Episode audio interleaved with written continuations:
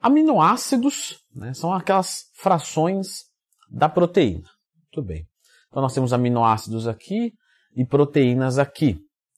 Mas e no meio do caminho, será que não tem nada? Sim, tem os peptídeos. Mas eu não vou explicar aqui nesse vídeo sobre os peptídeos de uma forma bioquímica. Eu vou explicar aqui sobre os hormônios peptídeos que estão sendo utilizados no fisiculturismo. Então, tudo que eu lhe peço é clica no gostei, se inscreva aqui no canal. Essas duas coisas são fundamentais para é, a propagação de um conhecimento a qual eu me esforço para fazer. Muito obrigado pela colaboração. Inclusive, se você tiver interesse de ser o meu aluno, eu vou fazer uma promoção nessa quinta-feira agora para 10 pessoas, às 11h59 da noite, tá? Às 23h59. Vai lá nos comentários, arrasta tudo lá nos comentários, tem tudo explicando sobre como você pode ser o meu aluno dentro dessas vagas, dentro desse horário. Vamos agora falar sobre os peptídeos. Muito bem, pessoal. É, nós sabemos que no fisiculturismo o uso de drogas acontece. Então nós temos lá a utilização de esteroides anabolizantes, temos a utilização de GH, de insulina, de SARMs, é, é, de hormônios da tireoide, de diversas coisas, de muitas coisas. E aí, claro, o, menos falado são dos hormônios peptídeos. Então você vê muito sobre perfil de oxandrolona, perfil de. E quando vem se falar dos peptídeos, é uma coisa mais sutil. E isso porque o impacto estético dos esteroides anabolizantes acaba sendo maior do que os peptídeos. Os peptídeos são pouco populares. Então é mais difícil você encontrar. Os efeitos estéticos não são tão grandes quanto de uma trembolona, por exemplo. Eles têm o preço razoavelmente elevado mas é, também temos um efeito estético. Então vamos aqui falar sobre os peptídeos e a utilização deles dos principais. Nós temos diversos tipos de peptídeos, tá? Os que têm dois aminoácidos encontrados são os dipeptídeos, três tripeptídeos, quatro tetrapeptídeo e mais de quatro poli peptídeos. E quais são os aminoácidos da Twin? Ah, aí temos diversos, aí alanina, cisteína, isoleucina, valina, leucina, que é o BCA, esses últimos três, ácido glutâmico, metionina, histidina, glicina. Então nós temos diversos aminoácidos e que quando mistura dois, três, eles viram uma proteína ou um peptídeo de função. Então, dependendo da combinação dos aminoácidos, você tem um peptídeo que vai fazer uma coisa específica. Por exemplo, o GHRP6.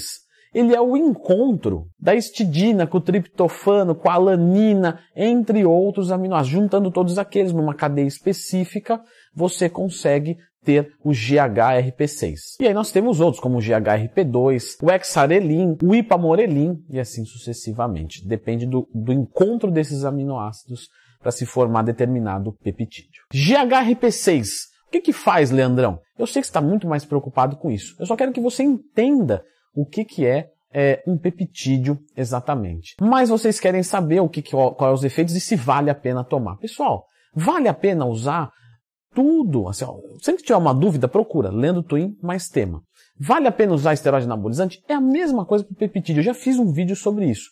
Pode procurar aí depois.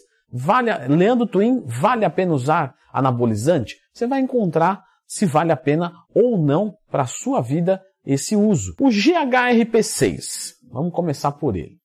Ele tem como princípio básico aumentar o seu GH e o seu IGF-1. O que é o IGF-1? É a insulina como fator de crescimento 1.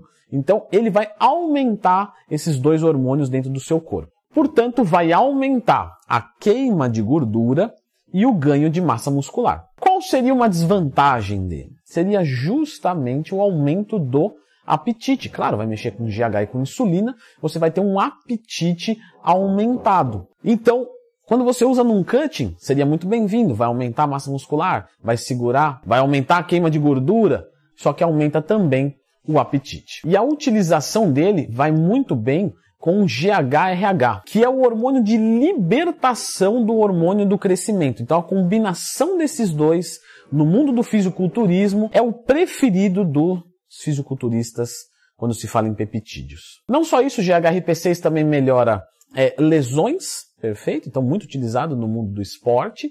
Também melhora a qualidade de pele por mexer com o GH. Continuando, nós temos o GHRP2 também, que é o Pralmorelin. Ele também ajuda no ganho de massa muscular e na perda de gordura, mas ele aumenta muito a DMO, a densidade mineral óssea. Por ter uma influência positiva nos ossos, as articulações também são agraciadas e ele é considerado um peptídeo anti-aging, vamos colocar dessa forma, anti-envelhecimento. Um outro peptídeo, esse daqui com certeza o favorito dos fisiculturistas, que é um polipeptídeo que é justamente o IGF 1 ou a somatodina C, né? Você pode chamar de um ou de outro, tanto faz. Que tem um efeito muito similar ao da insulina, porém ela também estimula o GH. Então ela é uma insulina, vamos dizer assim, de certa forma, melhorada, com um a mais. Então ela ajuda bastante no anabolismo, porque a insulina é extremamente anabólica, mas sem te deixar um gordo, um ser inoperante, com muita gordura corporal, porque o GH freia isso. Se não fosse tudo, também melhora a qualidade de sono,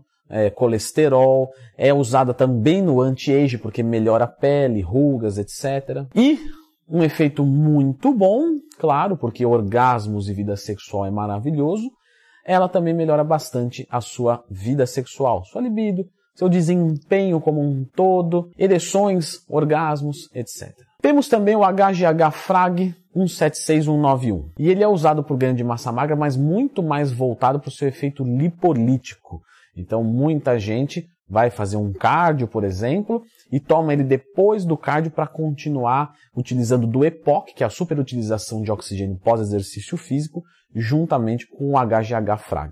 E nesse caso é sempre utilizado segurando o jejum, para queima de gordura ser melhor, já que ele preserva um pouquinho da sua massa muscular. Então você faz o cardio em jejum, toma ele continua em jejum. Próximo peptídeo, o ipamorelin. E esse também eu deixei né, nessa ordem aqui da lista, porque ele também é um, um, um peptídeo queimador de gordura. Só que esse normalmente é utilizado no pré-treino, mais ou menos 30 minutos antes do seu treino.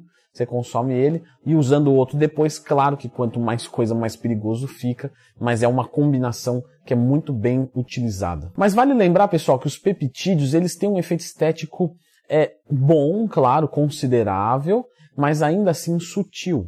Então, se você for esperar que vai utilizar, eu vou utilizar um meizinho aqui e show de bola. E... Pessoal, normalmente a utilização deles é mais em longo prazo, juntamente com esteroides anabolizantes, juntamente com outros hormônios, para que se potencialize.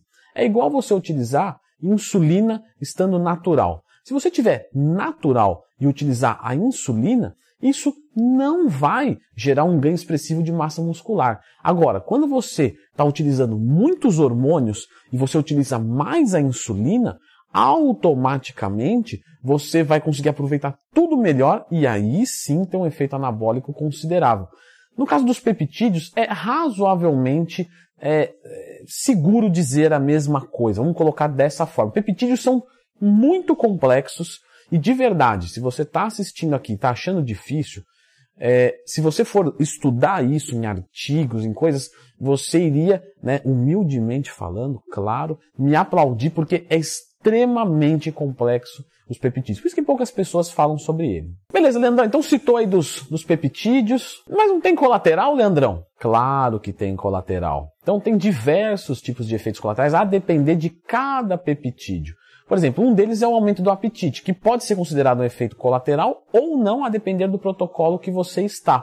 Inclusive, o MK677 ele é um peptídeo de forma oral, né, que vieram junto com a onda dos SARMs. Então, se você busca um aumento de apetite, você pode utilizar o MK677, que vai ter é, é, um efeito muito similar. Mas você também observa outros colaterais, como aumento de pressão arterial, boca seca, insônia ou sono excessivo, e até mesmo maior acúmulo de líquidos. Então tem que tomar muito cuidado com a utilização, como de qualquer outra coisa. E que fique claro, existem outros hormônios peptídeos, tá? Diversos, muitos mesmo. Aqui eu citei os principais utilizados no fisiculturismo, para performance, para recuperação e no anti-age. Se vocês gostaram, eu posso fazer uma parte 2 dos peptídeos. Normalmente, quem procura peptídeo está procurando é, algo mais conservador, tá? Ou potencializador. De qualquer forma, vou pensar que você quer algo mais conservador, você não quer ir para os esteroides anabolizantes. Então, que tal entender sobre os SARMs também? Talvez seja muito mais viável a utilização dos SARMs do que dos peptídeos. São diferentes, tá? E para você entender o quanto são diferentes, eu vou deixar você com esse vídeo aqui sobre os SARMs. Normalmente quem se interessa por peptídeos se interessa por SARMs, então já recomendo você emendar esse vídeo aqui.